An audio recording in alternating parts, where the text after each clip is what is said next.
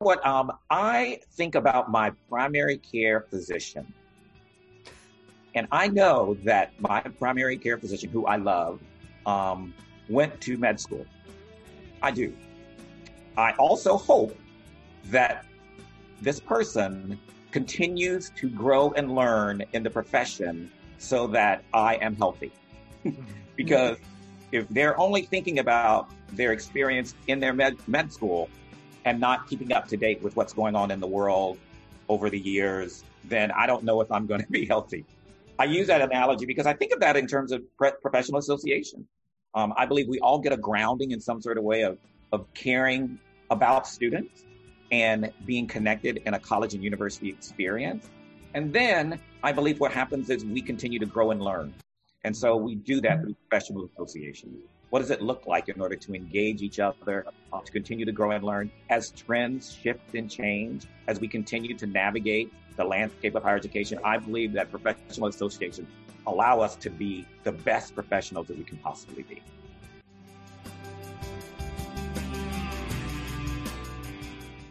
Hello, and welcome to Student Affairs Now. I'm your host, Keith Edwards. Today, we're discussing Student Affairs Professional Associations with leaders of ACPA and NASPA. Student Affairs Now is the premier podcast and online learning community for thousands of us who work in, alongside, or adjacent to the field of higher education and student affairs. We release new episodes every week on Wednesdays. Find details about this episode or browse our archives at studentaffairsnow.com. Today's episode is brought to you by Stylus, Visit styluspub.com and use promo code SANOW for 30% off and free shipping. This episode is also sponsored by Leadershape. Go to leadershape.org to learn how they can work with you to create a just, caring, and thriving world. As I mentioned, I'm your host, Keith Edwards. My pronouns are he, him, his. I'm a speaker, consultant, and coach, and you can find out more about me at keithedwards.com. I'm coming to you from Minneapolis, Minnesota, at the intersections of the ancestral homelands of the Dakota and the Ojibwe peoples. I'm really excited to have uh, the four guests today and uh, a robust and rigorous and fun and energetic conversation to be sure. Uh, let's get started and hear from our panelists and guests.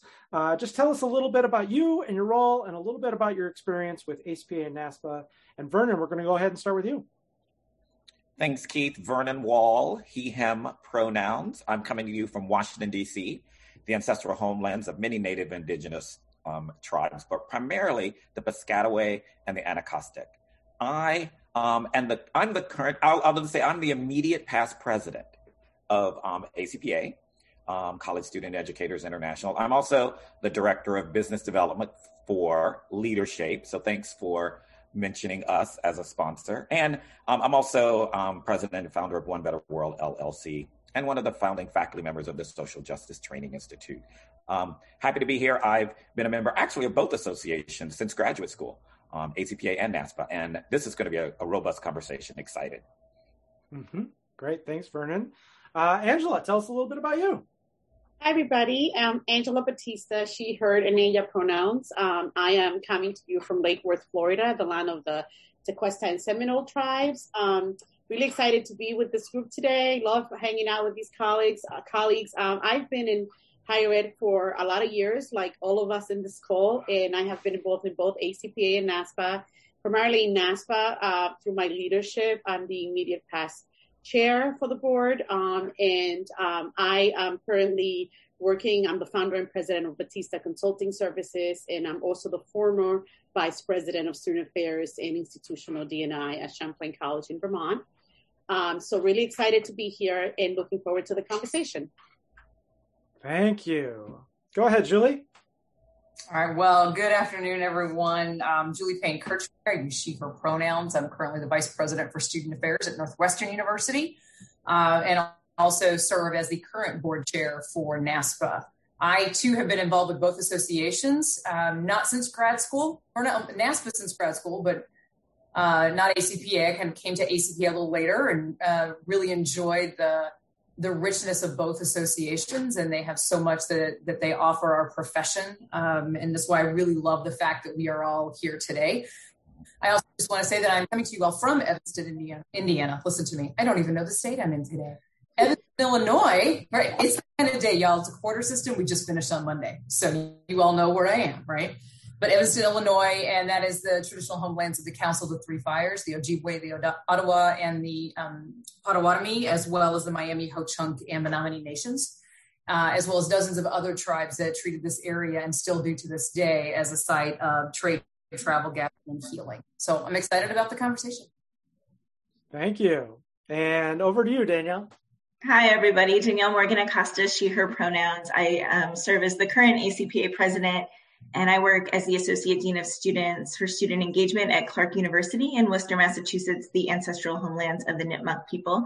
Um, I am super excited for this conversation. My first involvement with professional associations was also actually receiving a scholarship to attend the ACPA NASPA Joint Convention as a first year graduate student. And so while uh, primarily my involvement has been with ACPA in varying capacities, supporting mostly our new professionals and younger professionals and then getting involved, um, been able to connect with both associations throughout my career. So just excited to um, have some conversation about where higher ed is going um, and what we've been doing for the past year and how we can really talk about the constant um, and community pieces that show up in our professional associations for our members. Mm-hmm. Well, thanks you all of you for those introductions, and, and maybe I should say, you know, I've been a, like Vernon uh, since graduate school, been a member of both ACPA and NASPA. I think Vernon was in graduate school a little bit before I was, uh, but he can tell you all about that. Um, but I have been uh, a member of both associations, but really primarily my involvement, and my engagement has been with ACPA through commissions and starting the commission for social justice educators and, and when Vernon was in the international office and ICA and, and conventions and all sorts of fun stuff. So I'm really excited for this conversation because I think these associations are uh, something that most student affairs professionals know about. They're often unclear and unsure and curious and maybe even a little bit intimidated. So I'm excited to us unpack this all a little bit uh, and, and, help folks who maybe want to be more connected uh, learn a little bit more. Let's start though with just uh, professional association involvement in general. We're here. We have leaders from ACPA and NASPA, but there's so many more from ACUHO-I and NODA, um, and probably an infinite number if we wanted to start unpacking all of those. Uh, for, for, those who are new to student affairs and per- perhaps grad students, new professionals, or even undergraduates who are considering student affairs, could you tell us a little bit about uh, the value of engaging in professional associations in lots of different ways. Uh, we'll, we'll kick it off with you. Yeah, you know what? Um, I think about my primary care physician. And I know that my primary care physician, who I love, um, went to med school. I do. I also hope that this person continues to grow and learn in the profession so that I am healthy. Because if they're only thinking about their experience in their med, med school and not keeping up to date with what's going on in the world over the years, then I don't know if I'm going to be healthy. I use that analogy because I think of that in terms of pre- professional association.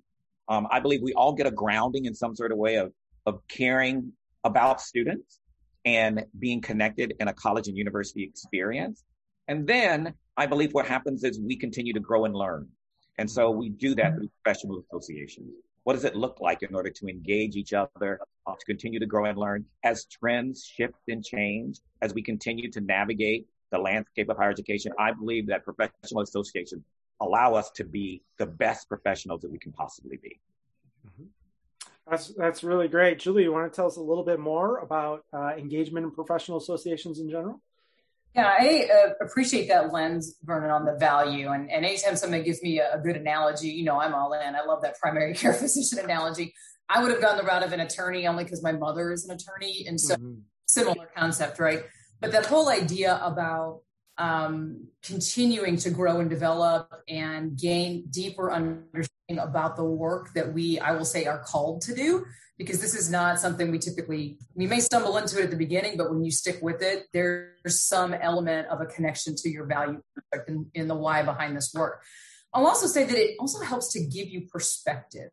You know if you if you stay within your campus and all you know is your campus and all you know is your division you may be missing some things not just about your own growth and development but perspective about student experiences across the board um, you know, if you're at a, an elite institution like I am right now, how do you really begin to understand how students are navigating different environments, different institutional environments, the different things that they have even navigated before they have come to you? Because we have folks transfer all the time, right? Mm-hmm. And so the more we understand the breadth and the depth of our students' experiences, the better professionals we're going to be. And the other thing is, I really think these professional homes give you a community of care and support for this very challenging and intense work that we do. Mm-hmm and that that is priceless as far as I'm concerned. I have leaned on all the folks on this call in one way, shape, or another, actively and passively, at times when we've needed it the most. And that's really where you can find your people mm-hmm. in the calling that you do. Mm-hmm. Yeah, I'll add to that. I, I think my first uh, ACPA, Jonathan Poullard, was doing the intro welcome for new members at sort of the, the orientation. Um, and, and I remember him saying, um, get involved, get engaged. The people you'll meet through this uh, will become some of the best friends you'll have in your life. And mm-hmm. I remember thinking, you made your best friends through a professional association? Like get a life. Like what are you talking about? Can't you don't you have like real friends? And and now 20 years later some of my best friends in my life are mm-hmm. people who i met by being on a convention team together or uh, being on a commission with uh, or other involvement or a task force um, and you know planning meetings and site visits and all the fun things you get to do and those connections. And then you become friends on social media and then next thing you know you're meeting children and then you happen to be in their town and you meet up for breakfast and, and they become people in your life. And so yes the learning the ongoing professional development but those relationships are really great too let's t- chat a little bit more specifically about ACPA and NASPA. Love to give Julie and Danielle the very difficult task. Could you kind of summarize each of your associations uh, that you're currently leading uh, in, in maybe two minutes? We won't time you, but if you could try. And, and Julie, we're going to kick it off with you and NASPA. Do your best. Give it a shot. Two minutes. Okay, great. No, seriously, I, I appreciate the, the, opportunity to do this. You know, given the the breadth of this conversation we're going to have. Um, and I'll always go back to like our mission and our description. And so when I think about NASPA and our mission is to drive innovation um, and evidence-based student-centered practice throughout higher ed. And when we think about you know the scope of NASPA being an equity-minded, place-based, caring, and member-centered organization um, globally, and really uh, supporting a diverse and a passionate group of around 15,000 members um, at all various levels in student affairs and higher education. You know, we talk about being a voice in student affairs, and we are, but we know we welcome so many different folks, as does ACPA, from different walks within higher education that are centering their work around students, right? Um, and then, you know, we think about our values too. I think when you talk about associations and describing them, when you go to their values, that tells you a lot about the association so we do all this work through the lens of inclusion, integrity, inquiry, and innovation. And when I think about the needs that student affairs have and that our students have, those four values really speak to me in a way that makes my membership in NASPA incredibly meaningful because that's the way that we do our work every day. So that's a little about NASPA, and I think I did it in two minutes. I wasn't timing you, but that was very, very good. Now you really put the pressure on Danielle. Come on, Danielle, you can thanks, do it. I, thanks I for going back to the mission and values, and alliteration is maybe the the other value there with all those I's. So, Danielle, tell us a little bit about ACPA here succinctly. Yeah, so ACPA is boldly transforming higher education, and we are rooted in student development, racial justice, and decolonization. Um, and for me, a piece in addition to the perspective that Julie brought is we really provide a collective voice nationally, right? You need to understand what's going on at different campuses so that you can advocate on your campus and that we can advocate um, nationally or internationally um, regarding positive, sustainable change for practitioners, scholars, and institutions to better foster college student learning. I'd say we do that in three ways community and connection so, our ways to get involved locally through functional areas, through job trajectory, through identity, um, and volunteer voices that help us lead with what is needed now by our people, um, which I think is a different way to approach the work than we get to do it in our day jobs often. Um, through our incredible research and scholarship that allows for that data and allows for understanding and that continual growth um, and for professional development and ongoing learning through convention and institutes and webinars, but also that community piece, in thinking about our competencies collectively. Um, and my favorite, which is to complement the work that you're doing in your day job to get to where you want to go next. And so it really becomes that home and that community for you. Mm-hmm. Danielle, I love that you're, you're talking about the ways in which I'm thinking about like the strategic plan for NASPA, and we could really just draw like some mm-hmm. here. And it's I love how aligned we are, but this the the way that we get there is uniquely our associations. And so I mm-hmm. love and that. so important. So yeah. important for us to have both of those different ways to do the work, right? Mm-hmm. To find voice or to think about the ways that we can kind of go in and create change, um, because we need both to push and pull to get us right. to where we need to go, like every social movement ever has, right? Multiple mm-hmm. insert points to kind of get us to where we need to be. If I could high five your box, I would, but I think you're down here for me, and I'm yeah. yes, depends on where people are. Uh, excellent. Well, you two did a great job of sort of summarizing these large, complex organizations. It does beg the question, though, why two associations? So, why does Student Affairs have these two generalist large associations? Um, let's hear from Vernon and Angela on this. Uh, Vernon, why two associations? It's interesting that you asked that, Keith, because I think all of us can say when we speak to graduate students, the, one of the questions that will always come up is, why is there ACPA and NASPA? And my mm-hmm. response is always, why not? Because every industry has multiple associations that really engage on professional development. What I love about having ACPA and NASPA is for me personally, I remember different times in my career, I've found more connection with professional development from NASPA than I have from ACPA. And other times ACPA and other times, and also to functional areas um, thinking about um, when I worked in housing, ACUHO-I I was very connected for me. Um, mm. and then I moved on and was working in student activities and leadership development, so NACDA. So there's just such a great opportunity to move around and within the association to do the same, to really and truly engage. And I love what Danielle and Julie mentioned earlier about the ways in which we can all do the work so that mm. we can be even more impactful in higher education if we're all doing this great work. I agree, Vernon. I think that, you know, I think about the different developmental stages in my own professional growth and how at different times I needed just a different kind of setting or a different kind of resource.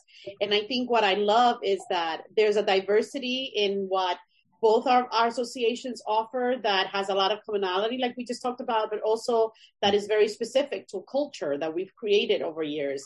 And so I would say that when I get that question, I always say, you know, it, it, really is a matter of relationship and heart. And sometimes you go to a convention or a conference and it makes you feel like, oh, this is, these are my people. This is my, my place. Um, and for that time in your life and in your development, it really works. But as you move in your, in your development, sometimes you want something else. And we do that through institutes, through a variety of things. So I always say that um, it is important to be flexible and to not put your eggs all in one basket. So this is the same for me. Like it's about being open and knowing that we have a lot of cross identity and cross sharing in our associations. And that makes us um, really have more of a rich experience as members. A lot of us are members of both associations. Many go to both conferences, skip one conference one year, go to the next. It all works because mm-hmm. we really um, meet, meet the, both associations, I think, meet us where we are. Um, and um, I really love that. And so I love having that flexibility and it's a point of inclusion for me. Mm-hmm. Yeah, thank you. I really am thinking about Vernon's comment about not just the difference, the optioning between associations, but the optioning within, mm-hmm. from uh, coalitions and commissions with ACPA to knowledge communities to convention planning and program and presenting to national conferences to some of the smaller institutes or um, things. There's just lots of different ways. If you you're feeling you want a mm-hmm. smaller experience and, and a large conference is overwhelming, um, to some of the the many virtual things that both associations are mm-hmm. doing now, webinars, so accessible, uh, and I assume will continue to happen which does bring us to um, one of the elephants in the room. I think we just talked about one. Uh, another one is it's been a it's been a tough time to to be a professional association when you cannot come together and gather, and that becomes difficult. And how do you uh, function as a business entity? How do you serve the members' needs when coming together in ways that we've traditionally done is not possible? At the same time, you have membership needs and the professional needs are changing so dramatically and so drastically and so quickly. Um, none of us knew how to do this two years ago. Uh, we all are doing it now. Uh, uh, as we talked about on a previous podcast, uh, we pivoted. Doesn't mean we did it well. we pivoted, uh, and doing it well is, I, I think, a different thing. So um, I'd, I'd, love to hear from you. And Angela, we'll start with you. What's it been like leading this uh, association and the challenges that you've faced really in the past year and a half? I think that you know that's a really rich question, um, and not unlike all the campuses that our colleagues are at, we really had to both um, pivot to use that language that we use so much the past 18 months, um, but really continue to, right? And I think as a profession, we're still doing that and we'll do that. For me, you know, it really was about um, releasing if there were any preconceived ideas, particularly about this is what I want my, the whole of my chair year to be. Um, it really is about figuring out how do I hold on to what's important to me and what the association and I thought we would achieve and work on this year um, when we have to make adjustments. And so I think NASPA um, as a whole did a really great job of um, really connecting to our membership and taking our lead from what our members said they needed, which I think, you know, Vernon and I met periodically throughout the year. And it was really helpful to just be able to talk about, oh, you know, how do I sort of keep doing this work and you, it, there's no playbook. I just did a, a, podcast the other day, and one of the VPs I was talking to said, "There's no playbook. You just have to be okay with not having a playbook." And so that's the number one thing that I think was really important. I also think um, the importance of being real, but not um, sort of drowning in negativity about the future of the profession and really focusing on opportunities was really key and continues to be. And looking at what we have learned that will help us uh, through technology and all the things that we are doing that we never thought we could do uh, in student affairs that now may be, become part of how we do things. And so I would say that as a leader, it was really challenging. It was also um, very um, enlightening and I learned a lot about myself. I felt like people had to stretch out of their comfort zone in ways that they didn't anticipate being uncomfortable before. And to me, that was a new level of sort of how we build that muscle. Um, and so it's really exciting, and I'm really excited to see how we continue to evolve as a result of all the things that we've learned that we still are processing, by the way, right? Like we still mm-hmm. don't have a full um, mm-hmm. control. And so for me, it was really about being in touch with members, keeping the organization's uh, top priorities in mind, and keeping the pulse on all those things, even if the scale and depth of the work did not match what I thought it would about when I started. I love this notion you talked about about being real, being genuine, being authentic, without being sort of self-indulgently negative and talking about all the hard things that you're facing and the challenges. Um, do you have like what? Do you have a thing that you call that being real without being? Uh, well, I do a lot of appreciative inquiry work. I'm, I'm certified in that, and to me, that's what it means that you're looking at the reality and trying to really leverage the the strength. So I really talk. Um, it's really a growth and positive mindset that it's not dismissive of what's negative of hard, but uh, you know it's an inclusive growth mindset where you're really looking at if you don't sort of see the reality, what what can you use in your reality to uh, build up from that instead of just reacting to? So that's one way I think about it. That's great. What a wonderful gift. Yeah, I, I, uh, Tara Brach talks about not arguing with reality, which as soon as you hear that, you realize all the times today you've been arguing with reality about right. the news, the weather, other people, right. your schedule, all sorts of those things. Use your battles uh, uh, wisely. That's right. That's right. Right. Uh, Ver- Vernon, could you say a little bit about ACPA? What it's been like uh, as you were leading ACPA through through most of this? Uh, I mean, you probably waited your whole life to be ACPA president, and then all of a sudden, but COVID. We'll just throw COVID on top of that. Do you want a do over? Yeah, it's so funny. My mother mentioned to me um, at the beginning of my president, she said, You're such an overachiever. Leave it to you to be president of an association during multiple pandemics. I said, Yeah, thank mm-hmm. you. Um, you know, but, and Angela's right. We did have, I would say, the support that Angela gave me during this time was mm. very, very, very helpful. I mean, just the conversations that we had, we just, we just were being with each other and just, mm-hmm. and I, I do believe that we knew that each other there's no one else that could really have the conversations that we could have. And so I do want to thank you, Angela, for that. Um, thank you, yes, friend. Yes, it's you know, if I will say that we need to realize that student affairs in higher education has been tested many times mm-hmm. in our history. We have been. And what I've loved about us is we've always stepped up. We've always stepped up. And that's what student affairs folks did on college campuses around the world and the country. They stepped up. And I believe that gave me the hope and the faith to get through this. We had a wonderful governing board who really and truly met. I remember my first governing board meeting. I was so nervous in March. I thought, I mean, in April, I think it was first of April. I was thinking, nobody's going to want to gather with me with everything happening on their campuses. They're just, I mean, I was, and, but what I found was two hours of respite. People wanted that community, that connection, that love. And it was just an exhaling, and people would gather each month and we would talk then about what's next. Similar to Angela, we focused on member needs. We focused mm-hmm. on what do you need right now? What can we do? We sent out once a month a member needs survey so we could track what was happening.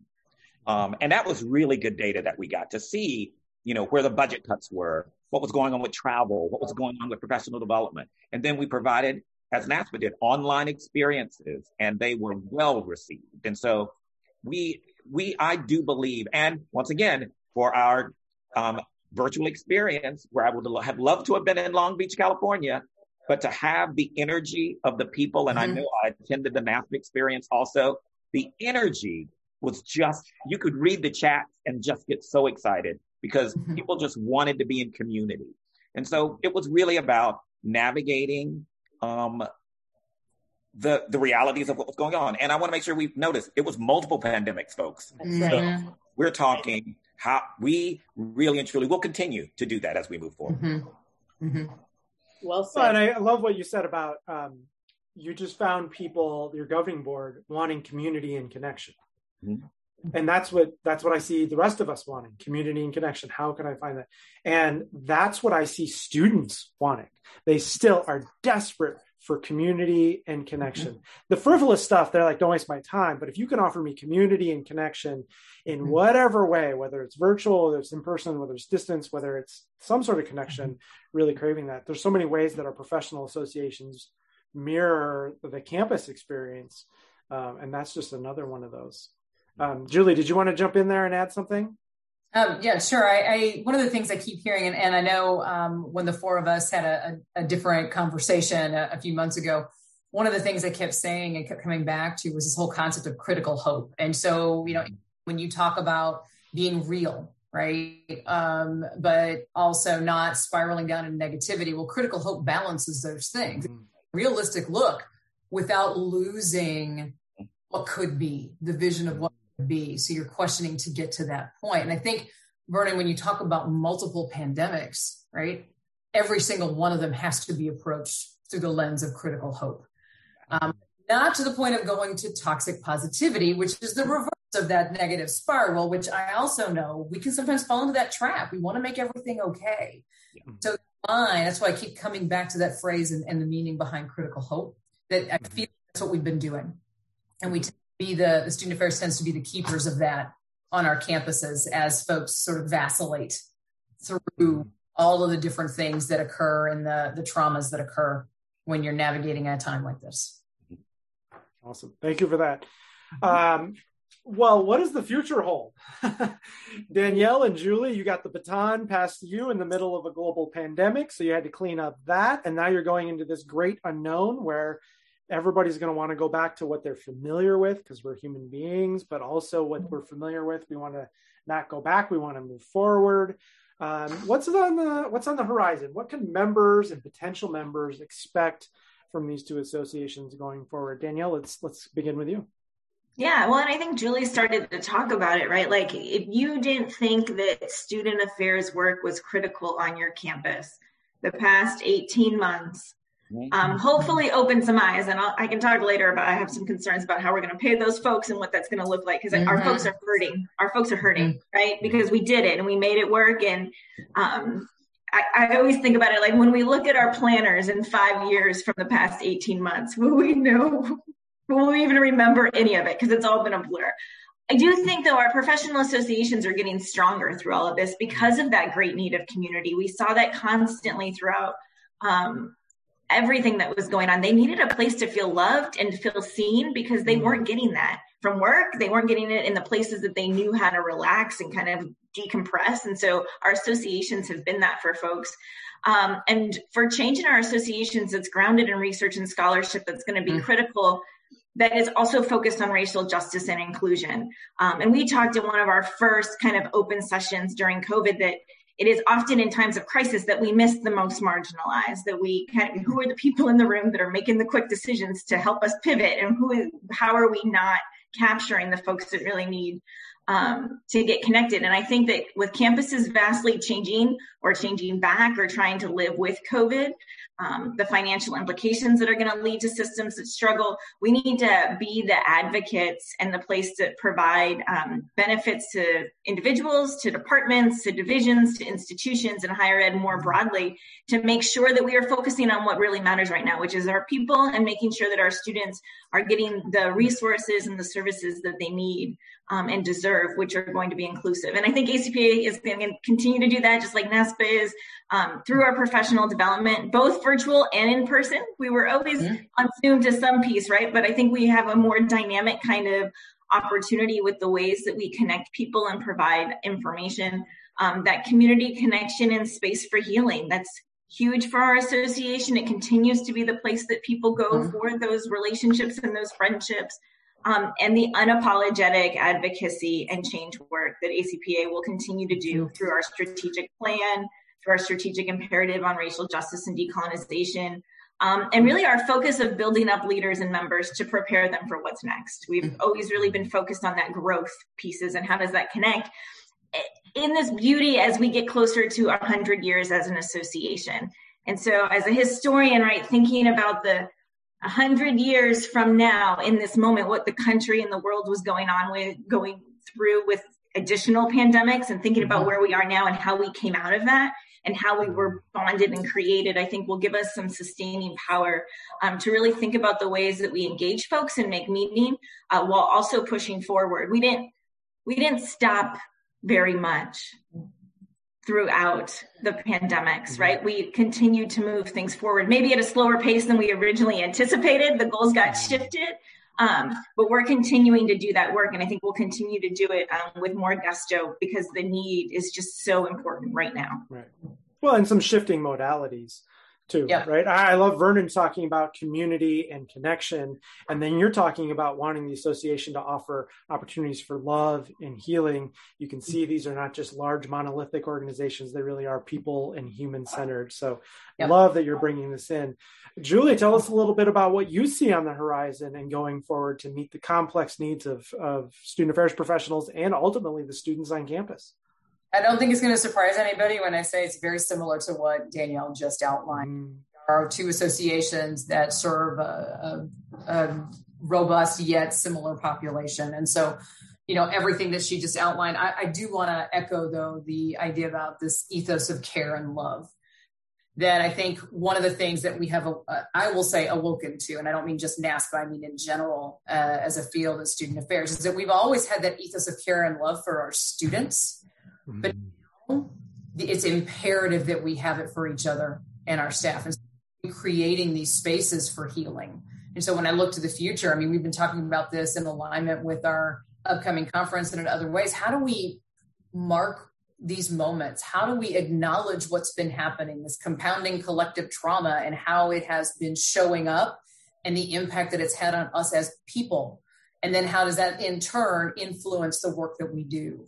Um, I also know that we're we're digging into we're, we just sent the survey out and got all the responses back, and we're continuing to dive into this idea about what's the future of student affairs need to look like, or what will it? Look like? So this task force that's been um, identified and is doing some deep work around that, um, I think will help inform us about what we do need to focus on. And one of the things, though, that I know we're hearing loud and clear, and Danielle, you mentioned it, and it's a concern for all of us, is this value that student affairs brings to a campus and as you said so wonderfully, if you didn't think we were critical before, you know darn well we're mission critical now.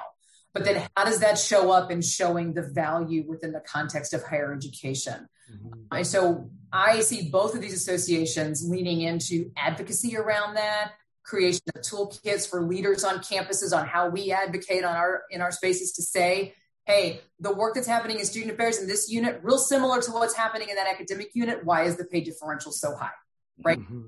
We really lean into showcasing the value, reminding, um, advocating for our staff so that it's not just more of the same, where we go back to sleep after this and we continue to see the levels of burnout mm-hmm. that I've been seeing for quite some time just got exacerbated. You know, any pandemic will highlight the gaps. This didn't just, mm-hmm. it was like a Batman spotlight, right? Mm-hmm. Who was here and who was not.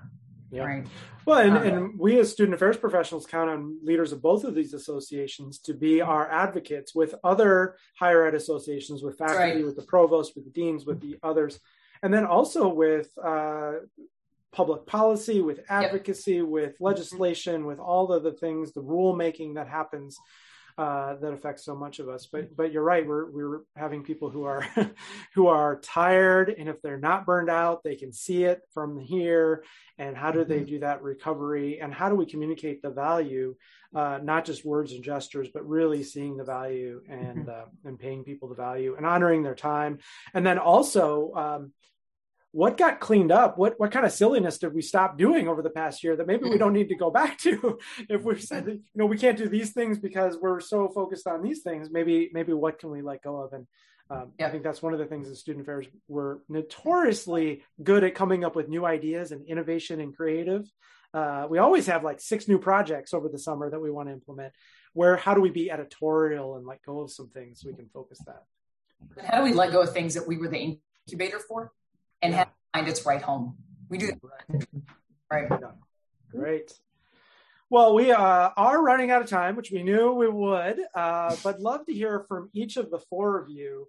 Uh, the podcast is Student Affairs Now. Would love to hear what you're thinking, troubling, pondering. Maybe it's something from this conversation or just something that's just weighing on you at this moment. And then we'd also love for, for you to share with folks who may want to reach out to you and get in contact with you. What's the, what's the best way for folks to uh, connect with you? So uh, let's go with Angela first. What's what's on you now? So much, especially given all the things we just talked about. But I would say two things that stand out the most from my work um, with student affairs leaders right now is around um, the reentry and recovery, the ongoing recovery, right? The expectations and adjustments that will need to be made um, after so much impact, you know, from how I transitioned from working at home to doing meeting expectations of students and, and stakeholders on campus. And the other part that I really um, reflecting a lot about is our workforce piece. And you, you all mm-hmm. touched on a bit of, you know, sort of the burnout thing. We, our task force at NASPA is really looking into sort of what do people think they need? And, you know, what I'm, I'm really confronting when I talk to clients, particularly through my coaching um, in organizational consulting, where are people? There are a lot of people that are re-examining their careers. What do they want to do?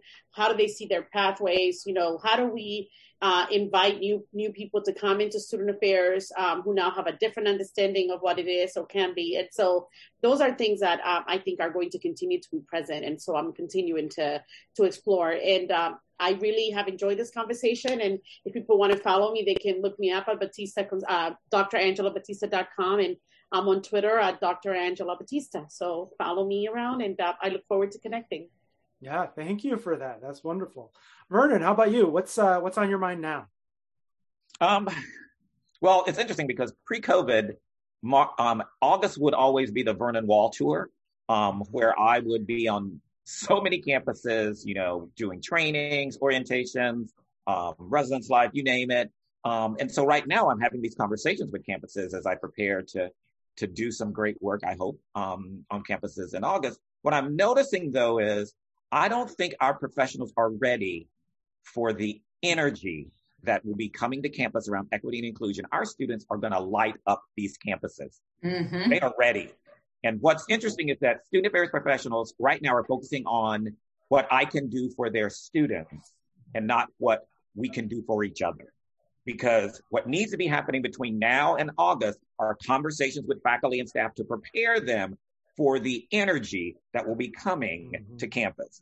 Keep in mind, students have not forgot about March and before, mm-hmm. because keep in mind, there's much that's happened that has led up to this and many things that will continue to happen over the summer. And so I'm just asking that we prepare ourselves.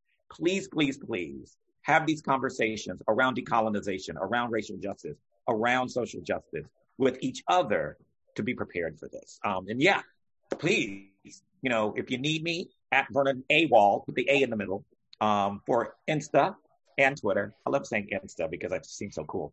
Um, and vernon.wall at um, gmail.com and also to vernonwall.org. But anywhere, let me know what I can do.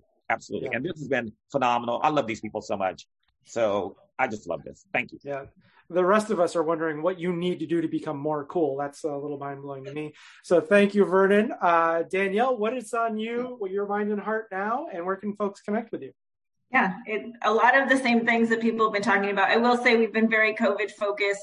changes to Title IX are coming, right? And being able to be an mm-hmm. advocate to kind of change some pieces that we've had there is a space that is on my head and my heart and spirit.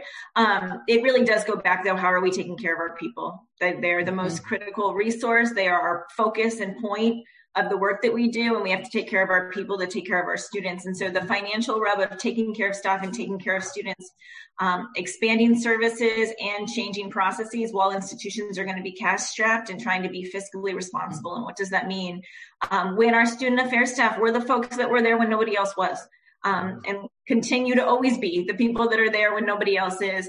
Um, I also think that we've got to practice our humility a little bit. Mm-hmm. Um, as institutions, generally, like we all worked incredibly hard.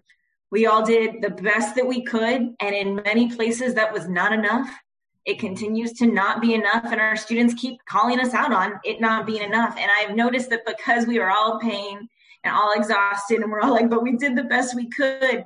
Um, it makes us really defensive instead of really helping us think about where are we going moving forward and how can we own that and be okay with where we've been and do it better um, I think that is also tied to we've got to figure out a way for folks to get some rest because while there is um, some joy and anticipation in going back to some familiar and living with COVID in different ways, that is another pivot.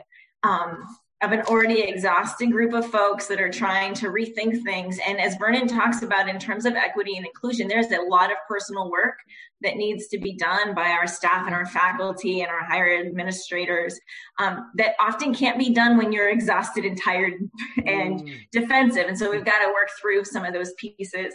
Um, but also, what's on my spirit too is this like my positive restlessness, right? Like the opportunity for folks to be able to be together again. And what does that mean for the energy and the connection and the opportunity for us to kind of feel like, oh, we've done this and we have our people to help us continue to get through it. So I'm excited about that. Um, I can be found at ACPA Prez on Instagram and Twitter, Dr. Demo924 on Twitter, or um, my ACPA email is kind of all over the website as well. And so I'm interested to have more conversations with everybody and so excited um, that we were able to get together today. Yeah. Thank you. I really appreciate your your note about uh, how easy it is to be defensive when we've been working long hours. Mm-hmm. It's really hard for me to see the Chronicle talking about going back to campus when many student affairs folks never left. They've been there the whole time, right? And how hard it is to go back to campus. We've been here all along. And uh, you're right, when there is criticism, it can be so easy to be defensive, which is is self-focused rather than student focused. And how do we how do we get shifted to that? So I really appreciate those wise words. Uh, Julie, how about you? What's I, know it's tough going last because they take up mm. so many good answers, but what's uh, what's with you now, and how can folks connect with you? Yeah, it's you know I echo a lot of the thoughts that have been said. Obviously, so when you go last with this amazing group of people, that's what happens is that we're all sort of thinking and and and swirling around the same things. But something, a couple of things I will add is Danielle, I so appreciate your comment about humility um, and I will also add to that humility. And then we have to stop setting up um, or setting unrealistic expectations. And what I mean by that is when we talk about, and you mentioned like, how do we, we've got to find a way for people to get some rest. How are we perpetuating that as a problem, right?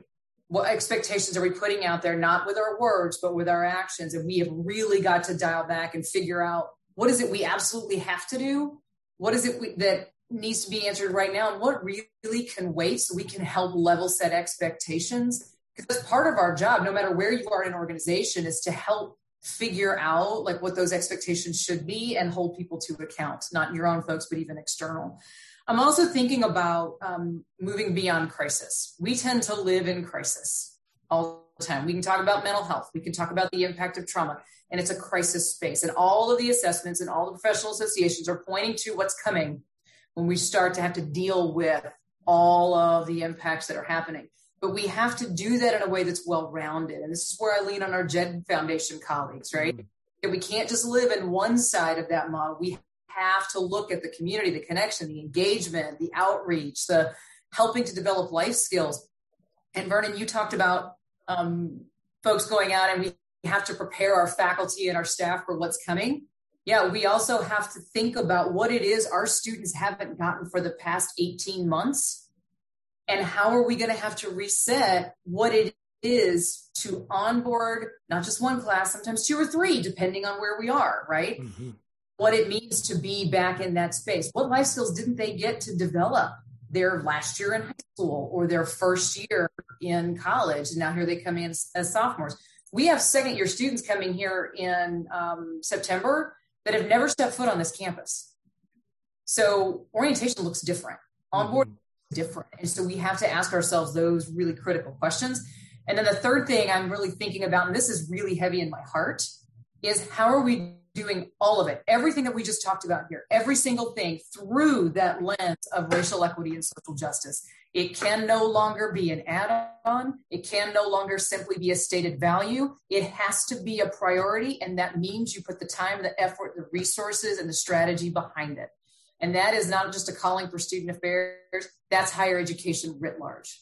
Mm-hmm. So that's where I'm sitting. And where would you like folks to connect with you, Julie? Oh, yeah. You could want to find me? I'm gonna hide. No, I'm not hide. um, so uh, JP Kirchmeier at northwestern.edu is the best email address for me. And then you can follow me. I'm gonna be cool like Vernon on Insta or Twitter at JP Kirchmeier.